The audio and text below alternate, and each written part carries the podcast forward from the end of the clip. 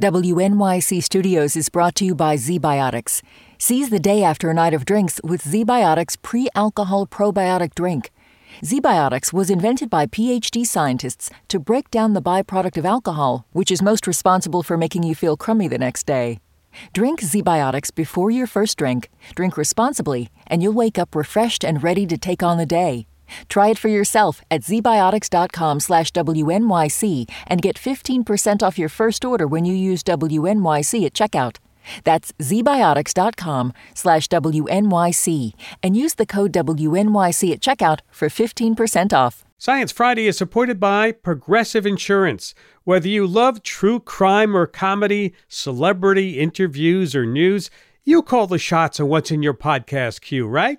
And guess what? Now you can call them on your auto insurance too with the Name Your Price tool from Progressive.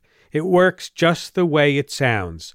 You tell Progressive how much you want to pay for car insurance, and they'll show you coverage options that fit your budget.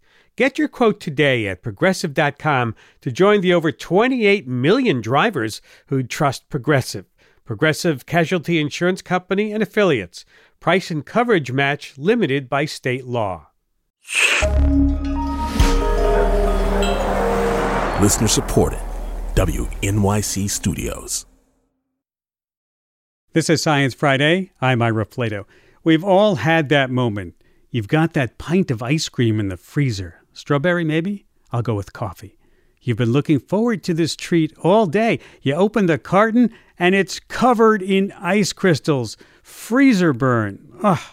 Your ice cream is going to taste bad and feel chalky and strange in your mouth. Those little chunks of strawberry? Weirdly crunchy. Bleh, as they say. That dreaded freezer burn happens when the water in your food forms ice crystals that destroy the cellular structure of the food itself. It's a common risk when we preserve food by exposing it to very cold air, right? And the result is bad taste, of course, but also some loss of the food's nutritional value. That's the bad news. The good news is USDA food scientists working with a team at the University of California, Berkeley, have something that could solve that problem a whole new method of chilling food to preserve it. This new method, called isochoric freezing, actually plays with pressure so the food becomes cold without its moisture turning into ice. No ice, no freezer burn, and potentially a much lower energy footprint for the commercial food industry. We're talking billions fewer kilowatt hours.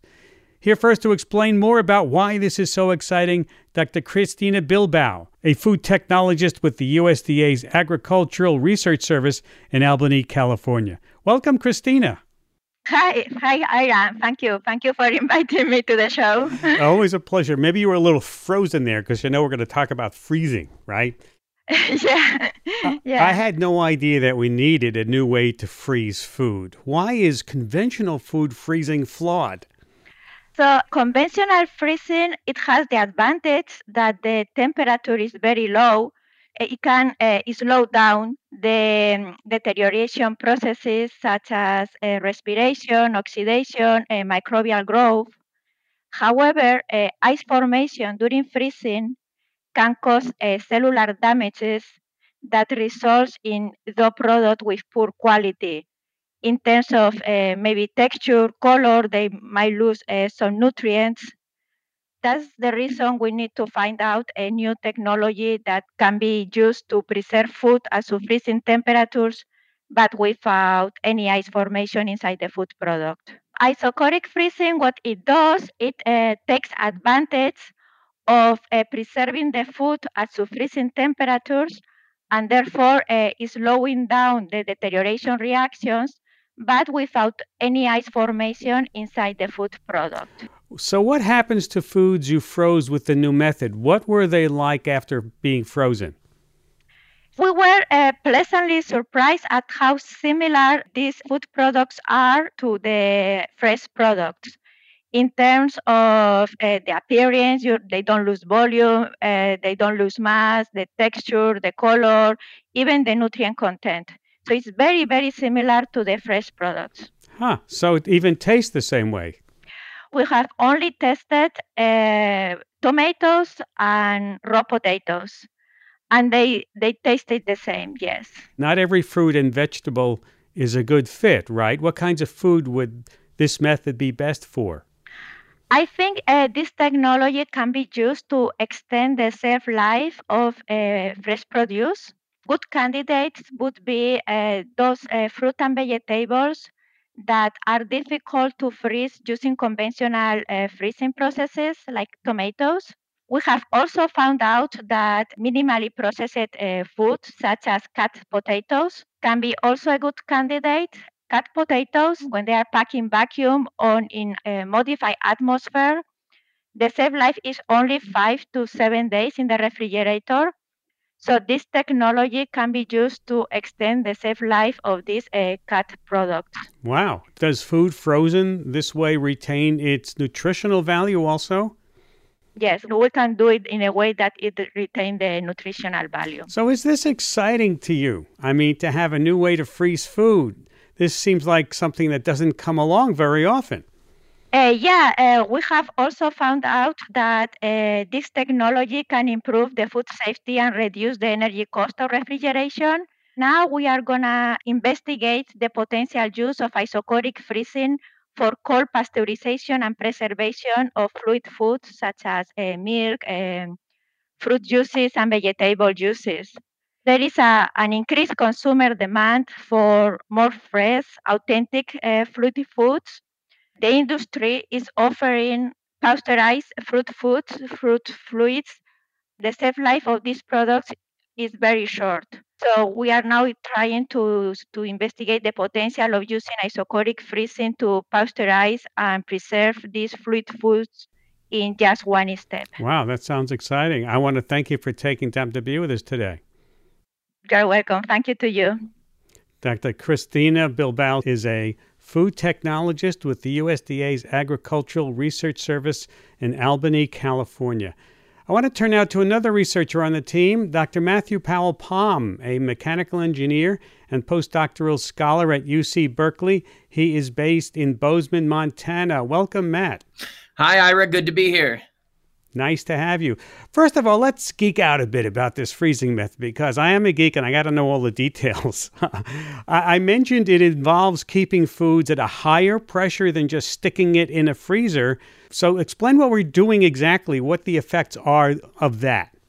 Yeah, so isochoric, the word means constant volume, right? So what we're doing is we're we're taking foods and we're trapping them in a constant volume box, a constant volume container and what this does, thermodynamically speaking, is it cuts them off from the atmosphere.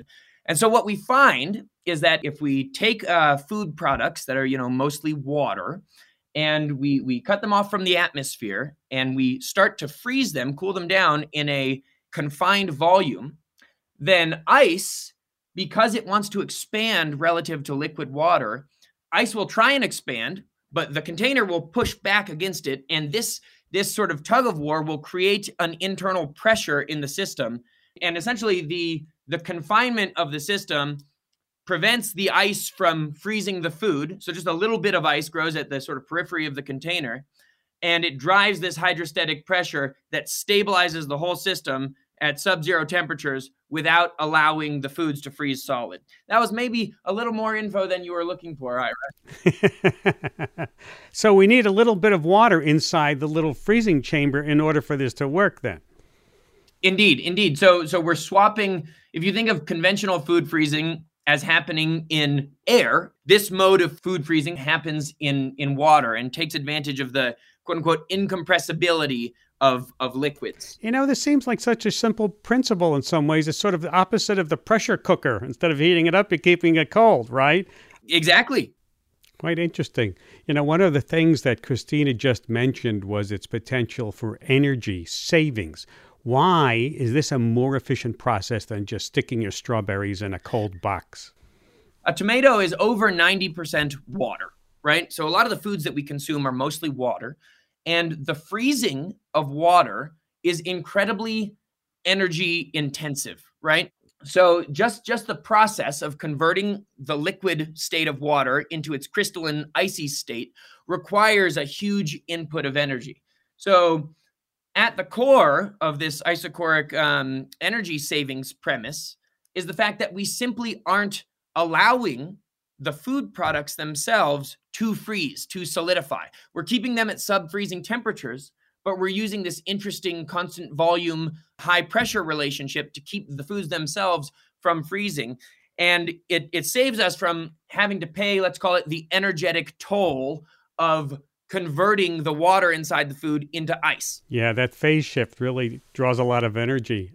Food preservation and in isochoric systems requires much milder cold, right? So we can hold, let's say, tomatoes for length scales of months at only minus two or minus three Celsius instead of minus 20 Celsius, right? And so asking your freezer to operate at minus two requires of it much less energy than it operating at minus 20 or below.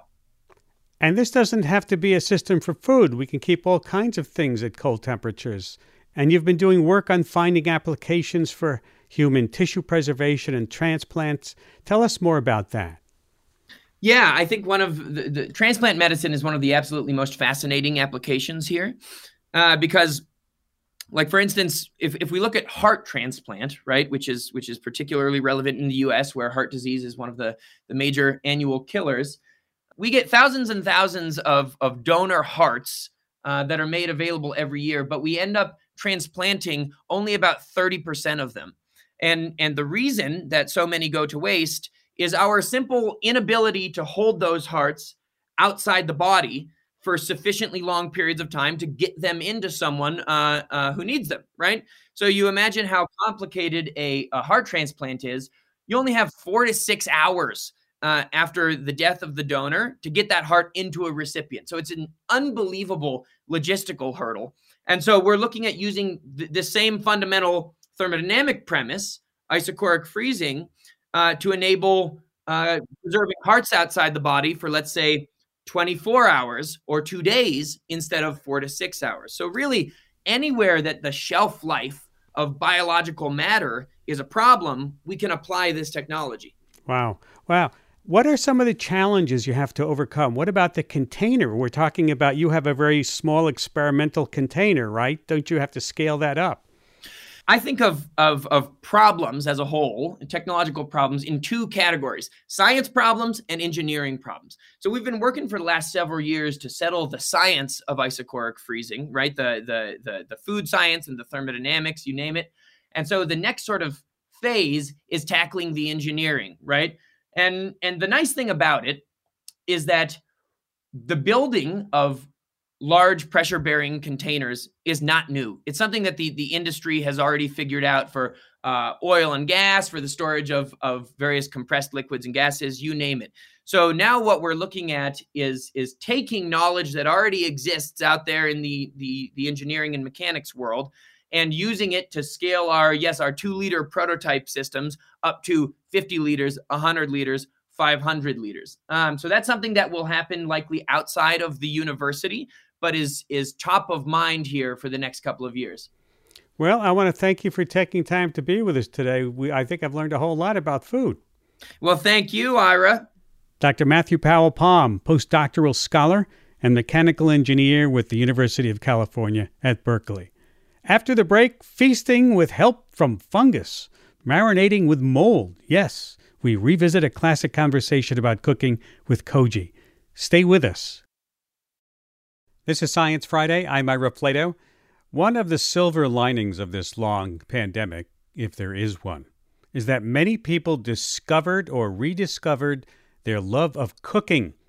Last year, at the height of the quarantine, these listeners called us to share their proud creations. Since the onset of the pandemic, I've brewed three big batches of kombucha using a variety of teas chai, assam, and white. I've grown oyster mushrooms from a mail ordered bag of mycelial spawn and fermented two jars of sauerkraut. I've done a lot of bread baking and a lot of fermenting.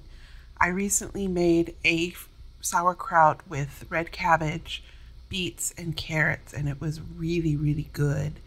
And I have a whole bunch of ginger that I accidentally bought too much of. So now I'm going to make a fermented ginger paste and see how that works. So I made dandelion jam, pesto from the chickweed and dead nettle in my yard. I've been brewing kombucha. I'm trying to make kvass.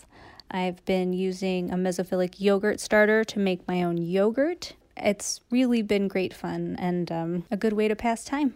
Those were the voices of Morgan from Portland, Camille and Tanya from Arkansas. Thank you for your submissions to the Science Friday Vox Pop app. Maybe you've already done the sourdough or the pickles or the yogurt, right? My next guests have the perfect next step for you. It's called koji. It's a white, fuzzy mold, and it smells like fruit. And we can thank it for a splendid array of foods from East Asian cultures, including soy sauce, miso, and sake. And my next guests want you to join in to make culinary delights with the help of this magical mold, even beyond the traditional uses. Think koji charcuterie or miso peanut butter. Here to talk more about the transformation power of aspergillus oryzae are my guests, the co authors of the book Koji Alchemy. Rich Shih is a mechanical engineer by day and the exhibit engineer for NYC's Museum of Food and Drink.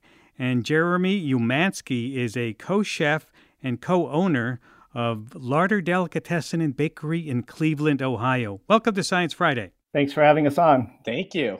I know I've already given the overview that koji is a mold and that it's been used for thousands of years, but please, you got to sell me on the idea of using a mold to make food. Uh, Jeremy, why is this so delicious? Well, one thing to keep in mind is you're already eating this mold in one way, shape, or form. Uh, I'm willing to bet that virtually every listener today has some soy sauce in their house, whether it's a bottle of it or a little packet from Chinese takeout. Um, and that soy sauce cannot be made without this mold. So we already have it in our lives. We already eat so many different fermented foods that rely on molds, things like cheeses and charcuterie. Um, you know, we can lump yeast into that. You know, they're both types of fungi. So bread, um, it's already exists there. So using it to make foods more delicious is pretty simple and straightforward. Mm-hmm. And it, and is it the rice that we're really cooking with it, right? Exactly. You can't just take the spores of the mold and make something delicious. You have to get it to grow first. So you grow it on rice or barley or actually any starchy substrate. So it could be wheat berries, it could be rye, uh, it could be hominy Give me an idea what it looks like. You know, it, it, I've seen photos. It looks very pretty growing there on the rice. It's. I, I think pretty is a lackluster word, Ira. It is. It is sultry and stunning. I, I mean, it's sultry and stunning. It, it really is. You look at it and you get lost in it. Um, it is just so white and fuzzy and fluffy. It's inviting, almost like um, you know, you look at a, a, picture of a sky with beautiful like cumulus clouds in it, and you're like, that just makes you relax and feel at home. And it just, oh, I could I could hug one of those clouds, or I could lay down on it and take a nap. Koji kind of has that same effect on you when you look at it and it's growing fresh, and then you throw its aroma on top of that, which you know its its aroma is you know green apple and champagne and honeysuckle tropical fruit like mango and pineapple with a little bit of mushroominess there. Some people even say they pick up roasted chestnut. I mean, it's just absolutely bewitching and intoxicating from how it looks to how it smells to how it tastes. It's just absolutely incredible. You know, you sound like you're describing a fine wine. Uh, Rich, does, does it does it do that for you too? Make you feel that way?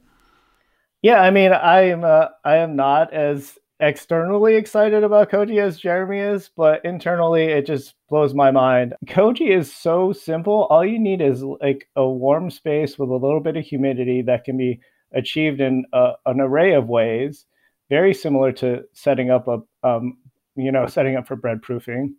And you just basically boil some water or you set up a steamer and you mix these ingredients in, dust on some spores and you you mix every 12 hours and who can't do that over the course of two days i mean you can go to work come back home and do your mix and and at the end of the day it's done and ready to go and then all you have to do is add some some water to it and some grain like cooked grains and you can amaze, make this amazing sweet porridge that you can also use as a marinade. That's a perfect, like the perfect marinade for any piece of meat or protein you put it on. Because we often go through the exercises of making a marinade such that you enhance the flavor of the core component itself. Koji does that by default by taking the enzymes to break down the constituent parts of this food and creates, you know, basically a, a, what I like to refer to as, you know, an automatic barbecue sauce that has nothing that is made with everything that's part of the food that you create it with. And Jeremy, does it have a taste of its own? If if I put it on rice, for example, and I'm growing it on rice, I know what rice tastes like. Well, will then the other flavor there be that of the mold? Yeah, so it's actually going to transform the rice itself. Uh, so oftentimes we talk about uh, one of the the molds, Aspergillus luchuensis, uh, that produces citric acid as it grows not as a byproduct, but actually produces it as it grows. And if you were to eat some rice that had this mold growing on it, it would taste like Sour Patch Kids. and we're talking just plain old rice here. and, and Rich, are, are there different strains of koji that produce different flavors? There are specific kojis that create different flavors based on their enzyme engines. Soje has this um, an enzymatic engine that is more on the protease side to break down proteins into amino acids. As these enzymes become active in terms of breaking down the, the base food substances, you get all sorts of, you know, interesting and funky flavors. Um, I recall, you know, every time that I grow it on rye or even teff, I get these, you know, mushroomy aromas and as well as flavors. We're all familiar with soy sauce, for example which is uh, one of the many things koji is used to make, as you said before. How does that process work? I mean, how do you start from a mold and get to a tasty soy sauce, Rich? Yeah, so to, to make soy sauce, you basically cook some soybeans, whether you soak them and steam them or you boil them such that in the state where they're cooked all the way through. So that's one part of it. The other part is you have toasted cracked wheat. So what you do is you basically have a one-to-one ratio of these two ingredients. You mix the ingredients together. You allow it to cool to a temperature that's, you know, pretty much to, to your body temp. And that's how a lot of Japanese makers uh, gauge when you, you can actually inoculate it with the spores. Then you just, you basically sprinkle it lightly with spores. Once you grow the koji, you put it in a, a basically a saltwater brine and you allow it to ferment. Uh, and then you, you have a specific mixing schedule based on um, the temperature conditions and the stages of, of making it. So that's how it happens. Yeah. And, you know, the, the only difference between miso or an amino paste, as we call them, because they're pastes and they're rich in amino acids, and an amino sauce like soy sauce is water content. So whether you decide you want to make a miso or gochujang or any of these pastes, or you want to make an amino sauce. It's just varying degrees of, of uh, water that they contain. So you can go in either direction just as easily. And sake, can you you get alcohol? Oh my God, can you? Uh, you know, it's it's really interesting because of the breath, the types of sh- sugars, like the oligo sugars and and uh, the glucose that's formed in uh, an amazake, which is a mixture of a cooked starch the koji inoculated starch and water, uh, you can get a lot of alcohol. I mean, you can get upwards towards a 12% ABV without doing anything extraordinary. Literally just putting some yeast in and letting it sit and be happy. So you can get some fantastic alcohols, and uh, some of the kojis that produce these different flavors and aromas, and some that produce citric acid, can just add infinite layers of complexity to any of the alcohols you make. Hmm, I understand. You can make popcorn. Rich, how did you come up with that? So I was kind of just looking around in my pantry to figure out, hey, what could I really play around with to create this accessible starch that could, you know, have these gaps such that the koji, the mold would grow in between because you need a level of air in between the grains. And I just saw this popcorn and I said, well, when you pop popcorn, you're basically, you know, you create it's a basically a pressure cooker for each each kernel and when it blows up, uh, it uses the internal steam to blow it up to create a puffed condition such that the starch is very accessible. As we all know, when we eat it, it dissolves in our mouths. So I just decided that, hey, I don't have to cook it. I can make it explode and create this accessible starch. And all I needed to do was not to make it too wet, is just to mist it with a little bit of water. And there I had my accessible starch. I had plenty of air for the mold to grow. And I just, you know, to to assure that it would grow well, I just dusted it with a little bit of flour and the spores. And it took off like gangbusters. And for somebody who doesn't necessarily want to sit sit and wait for you know your grains to soak or your beans to soak and you just want to try something it's it's a pretty cool starting point can you use koji as uh, you know as a quarantine experiment for all of us now you most definitely can whatever level you want to plug in with you can so for example uh, traditionally throughout japan they use a product called shio koji which is this porridge of the molded rice or barley with salt added to it. And that is used as a general all purpose seasoning. So you can easily find that online and you can order a little package of it. It'll show up at your doorstep. You can rub it on some chicken or some steak or saute some vegetables with it and see instantly the short term drasticness that that koji brings to amazing flavor as you're working with it. So while it is straightforward, should you not want to grow the mold, there's several great companies out there. Um, most of them are really small, family-owned businesses uh, like Cold Mountain Koji, and you can buy pre-inoculated rice or barley from them. So if you wanted to go ahead and make an amino paste like a miso or gochujang, you could simply buy the inoculated grains, mix them with a little water to hydrate them, open up a can of beans, mix those together with the inoculated grain and a little bit of salt. We use 3% of its weight as a very minimum on the base, but you can go 5%, 7%, 10%, and let it sit. And you will have your own amino paste, something like a miso. Um, or you could simply order spores and just go all in and start growing the mold on everything like we do. There really are no barriers to entry for working with Koji. I'm Ira Flatow, and this is Science Friday from WNYC Studios. Does uh, Richard, does playing with molds give you a new dimension about creativity with food? You know, we're talking about jams and pickles and pestos and vinegars. Now you have something new to play with. I, I think it's just the the fact that uh, Koji allows you to do so many multifaceted things. A lot of us focus on very specific fermented products like kraut or kimchi or you know yogurt or a very specific beer from a very specific region with all these you know incredible malts and hops and specific water and a specific alcohol content what we have to think about is they got to that point because somebody just left something out for a period of time such that it can be su- consumed at a specific time for survival. And people got tied into this idea of, hey, I really love that. I want to keep making it the same exact way because not only is it safe to consume, but it's delicious. But our idea is to think about this in a much larger scheme in terms of that specific discovery can be with any food that you apply it to.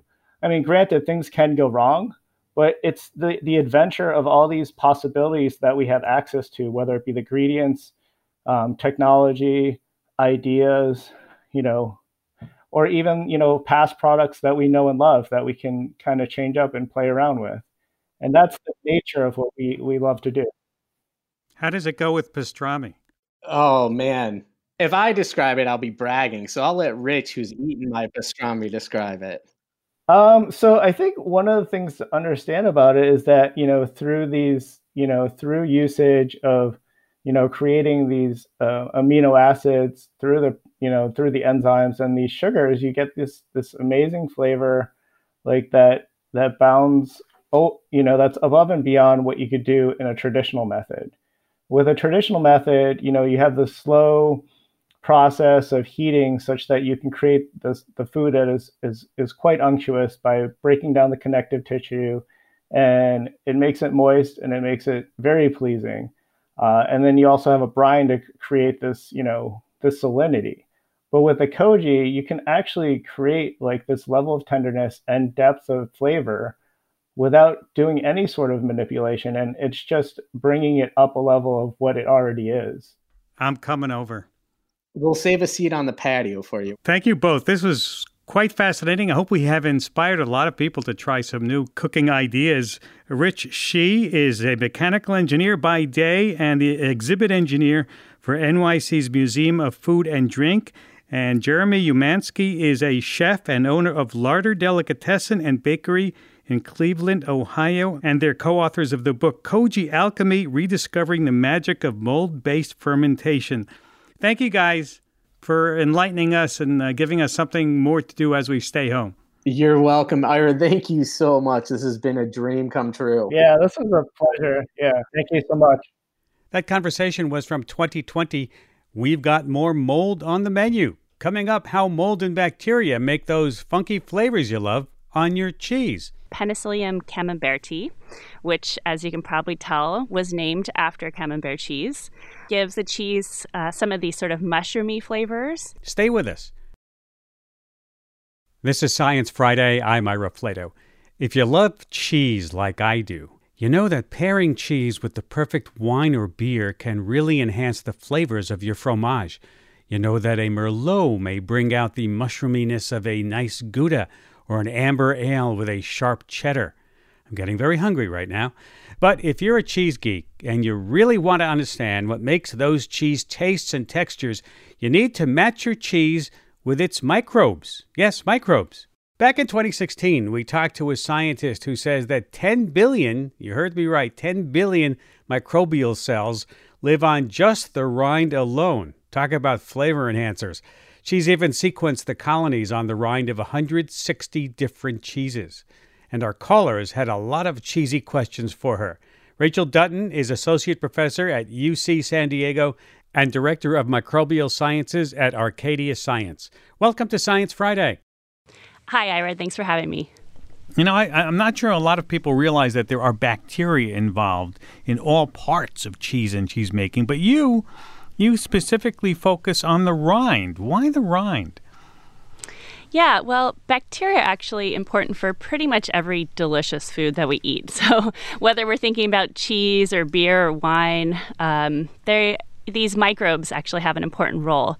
And we're really interested in cheese because it is an example of a simple ecosystem that we can really pull apart and put back together in the lab and understand how microbes actually build communities and fight with each other, help each other, communicate. And the rind of cheese has this amazing biofilm like uh, structure. So it's actually a completely separate community of microbes that grows on the surface of cheese during the aging process. And, and, and in the cheese making, you purposely put the microbes to make the rind? So, in some cheeses, you do. So, if you think about a brie or a camembert, um, those cheeses you actually add specific types of fungi and sometimes bacteria um, to make the rind of the cheese. So, if you look at those cheeses, you see this fluffy white uh, right. surface on the cheese. And so, that's actually all microbes. Um, so, the fluffiness is the Penicillium camemberti, which, as you can probably tell, was named after camembert cheese. Um, and penicillium gives the cheese uh, some of these sort of mushroomy flavors. And then you also have two other really interesting microbes. One is a fungus called Geotrichum, and one is a bacterium called Hafnia. And together they produce a lot of the sort of cauliflowery kind of uh, smells and tastes that you get in these really ripe camemberts. Hmm. Uh, um, that that penicillin is is it an antibiotic too when we eat it? It's not, but it is. Um, it's sort of a cousin of the fungus that produces yeah. the antibiotic penicillin. Yeah. Now, now, there there are bacteria inside the cheese versus the stuff that's on the rind. Does that mean that the inside of the cheese is going to have a different flavor given by those microbes than the ones that are closer to the rind? Yeah, exactly. So there's the lactic acid bacteria inside the cheese. So those were, are the species that were used to acidify the milk and produce the fresh curds. Um, and so the sort of closer you get to the rind, the more intense a flavor is often in the cheese. So if you again think about something like a brie, you often have the cheese starting to get um, really gooey just underneath the rind, so it's ripening. Um, and that's because the activity of the microbes growing on the surface, they're actually producing a lot of the the molecules that cause the cheese to ripen. So it's sort of ripening from the outside in. Yeah, no, there are people who are afraid to eat the rind. Are they missing the whole part of the cheese if you don't eat the rind? Absolutely, yeah. So those microbes are incredibly tasty. so um, I, I encourage people to at least give it a nibble and see and see what they think. and how many kinds of rinds are there? Uh, there are, well, if you think of different kinds of cheeses, there's yeah. hundreds, if not thousands, of different cheeses. And we can kind of classify rinds into maybe three major groups. So we have the the first group would be these bloomy rind cheeses, what we call them. So the brie and camembert style ones. And then we have the rinds, which during the aging process, the cheesemakers will actually wash the surface of the cheese with a salt water solution. Um, and those create this really stinky, um, funky flavors in the cheese. And so those are called the washed rinds. Mm-hmm. And then the third variety of rind that we think about is uh, the natural rind. So this is where you make the cheese, so something like a, a cheddar, and you put it into a cave and you just let it be. Um, let the microbes colonize, don't really mess with it. Um, and you have a completely different type of microbial community that forms on these three different types of rinds. Hmm. Let's go to the phones because lots of people love cheese and they are interested. Let's first let's go to uh, Moscow, Idaho, and Hannah. Hi, welcome to Science Friday. Hey, Ira. Thanks. Go ahead. Sure. Okay, so I had a question. My mom, growing up, whenever we got mold or fungus or any fuzzies on the cheese in our home or in our fridge, she would always cut that part off and then we could use it. She would always say, "Oh, it's just mold; it's not going to hurt you." And so she would cut it off. I didn't know where that came from. Does that come from the cheese itself, or would that happen in the packaging facility, or where would that come from? Yeah, good question. Yeah, so the there's mold all around us, um, and there's sort of wild species of mold that are often closely related to the ones we find in cheeses that are just in your home, um, say floating around your kitchen. And so once you slice into the cheese, you create this open environment that any microbe floating around might want to grow on. Um, so often when you cut into the cheese and you put it in your refrigerator, some of those microbes might start growing on there. And they actually like cool temperatures like your refrigerator. So it's sort of like a cheese cave. Um, and so hmm. that's probably where they're coming from. Is it safe to eat that mold that's growing on there?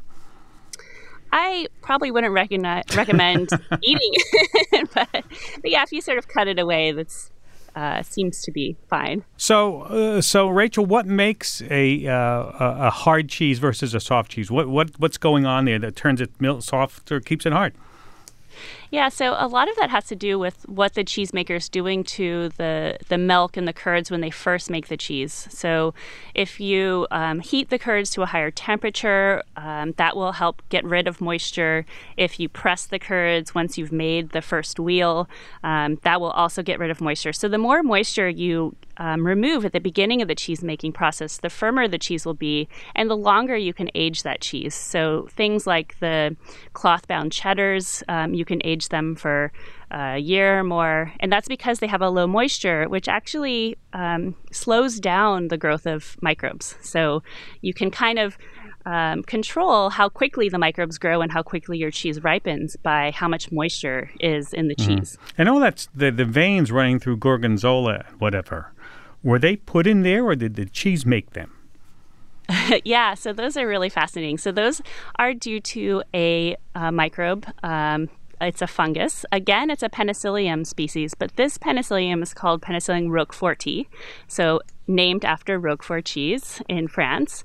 And this particular species of penicillium is this is produces this blue pigment and it only grows in low oxygen environments. So when cheesemakers make this cheese, they actually take the spores of the fungus and mix it into the milk, so it's all over throughout the milk and throughout the cheese. And then after they've made the the wheel of cheese, they actually take a metal spike and punch holes into the cheese to make these little cracks uh, throughout the wheel. Mm. And oxygen can get into these cracks, and that little bit of oxygen is what stimulates the growth of Penicillium roqueforti. And it starts to grow. It produces these beautiful blue green pigments as it's growing.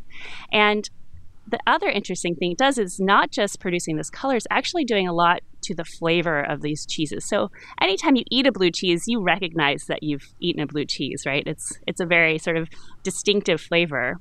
Um, and that's because this mold, Penicillium roqueforti, is breaking down the fat in milk and it's re- releasing these free fatty acids. Um, so some of these free fatty acids have the spicy, peppery flavor that mm-hmm. you associate with blue cheese. So the more blue mold you have in the cheese, the spicier uh, the cheese will be. And then it actually can break those down further and produce these volatile molecules, so very small molecules that we can smell.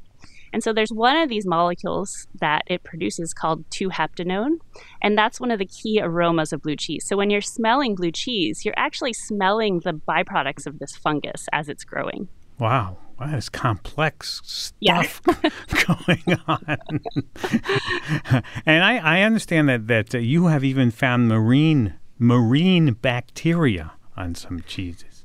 How did yeah, it get there? Actually, yeah, we don't know. So, um, on these washed rind cheeses that I mentioned, so where the cheesemakers will um, wash the surface with a, a salty um, solution of water, we actually find many organisms, many bacteria that we normally would find in the ocean, which is sort of perplexing. Um, and so, we still don't know exactly where they're coming from, but we think it's probably from the sea salt that's being used in cheese making or it could be due to the fact that cheese itself is a very salty environment, and these microbes are used to growing in salty environments, so they just mm. happen to find um, an environment that they really love.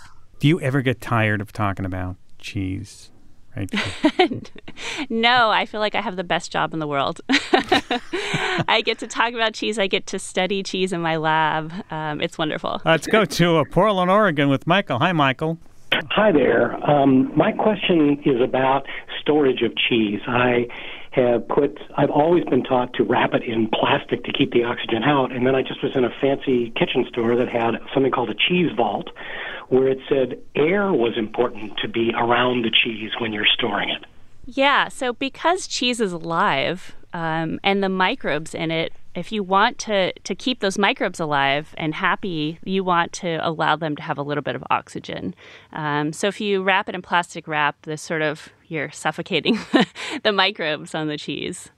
That's that's kind of interesting, uh, you know. And th- thanks for the call. That, that that brings up the question: Can can every cheese batch or what, however you call it, be the same? I mean, if you're if there are microbes and bacteria and different kinds of stuff floating in the air, isn't every every what is what's the the wheel or whatever? What do you call a batch of cheese, Rachel? uh, yeah, a batch of so cheese. Each bat, a batch of cheese. Yeah. Are they going to all be different? Really?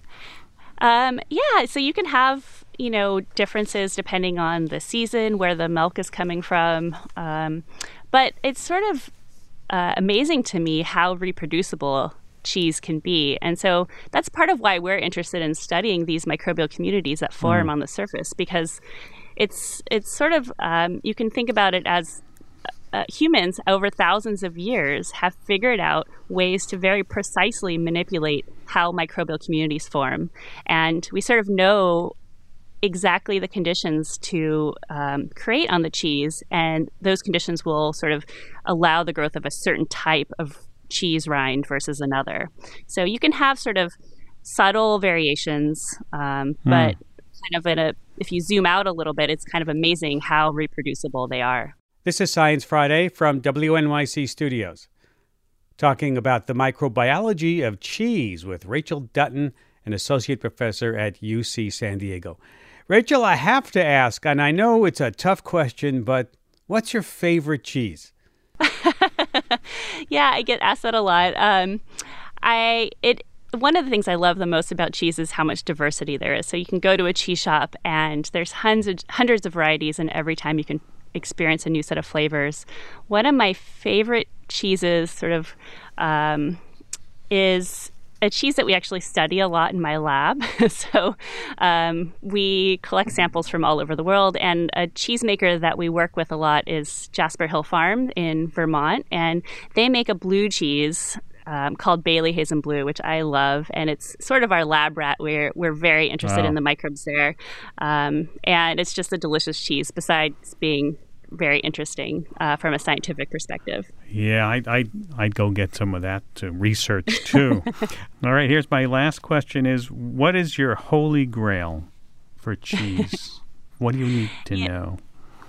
Yeah, well, we're really trying to understand how a microbial community is organized. So, what I would love to be able to to do is figure out how all of these microbes are communicating with each other. Um, are they fighting? Are they helping? Um, so, what what are all the molecules that are being shared amongst the community, and, and how are the species interacting? Yeah. With all these with all these microbes, do we know how it might interact with our own microbiome? All these cheese you're eating. yeah, so we we actually had um, a study um, a couple years ago where we uh, fed human subjects cheese and followed the microbes, and actually many of the microbes can survive uh, the gastrointestinal tract. So we're we're becoming more and more interested in the interaction of microbes from fermented foods with the human gut microbiome. Wow. Rachel, you're you're welcome back anytime to talk about cheese. Thanks so much for having me. Rachel Dutton, Associate Professor at UC San Diego and Director of Microbial Sciences at Arcadia Science. And if you haven't had enough cheese, you can go over to our website, sciencefriday.com slash cheese, and find a whole archive, a cheese sampler, if you will. Before we head out this hour, here's a sci-fi soundscape that we think will pair very nicely with our conversation. It's from Chris Hoff and Sam Harnett of the World According to Sound podcast.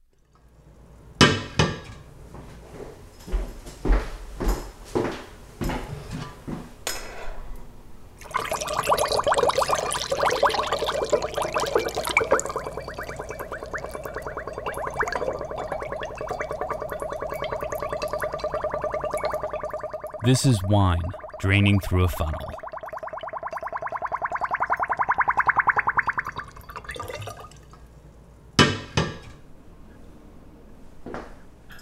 Chris Hoff is making himself some homemade plum wine. When the wine passes through the funnel and into the bottle, air escapes, creating this little bubbly crescendo.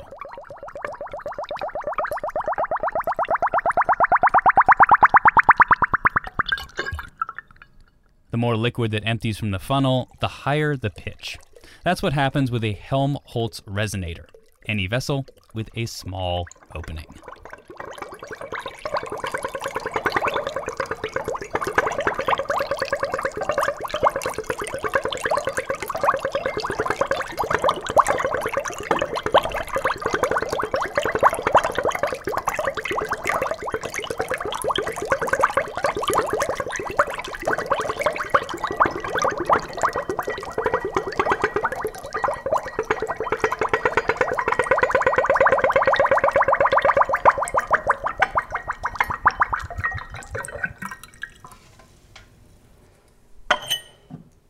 These sounds are part of a communal listening series The World According to Sound is hosting this winter. For more information about their 80 minute binaural events, visit theworldaccordingtosound.org. And that's about all the time we have this hour, and we're very thankful for all the people who make the show possible. Here's Ariel Zich. Thanks, Ira. Nadja Oertelt is our Chief Content Officer. John Dankosky is our Director of News and Radio Projects. Xochitl Garcia is our K 12 Education Program Manager. Luke Groskin is our video producer. And I'm Education Director Ariel Zich. Thanks for listening. Thank you, Ariel. BJ Leiderman composed our theme music. And of course, if you missed any part of this program or you would like to hear it again, subscribe to our podcasts or ask your smart speaker to play Science Friday. Have a great, safe holiday weekend. I'm Ira Flatow. There's a lot going on right now mounting economic inequality, threats to democracy, environmental disaster, the sour stench of chaos in the air. I'm Brooke Gladstone, host of WNYC's On the Media. Want to understand the reasons and the meanings of the narratives that led us here, and maybe how to head them off at the pass? That's On the Media's specialty. Take a listen wherever you get your podcasts.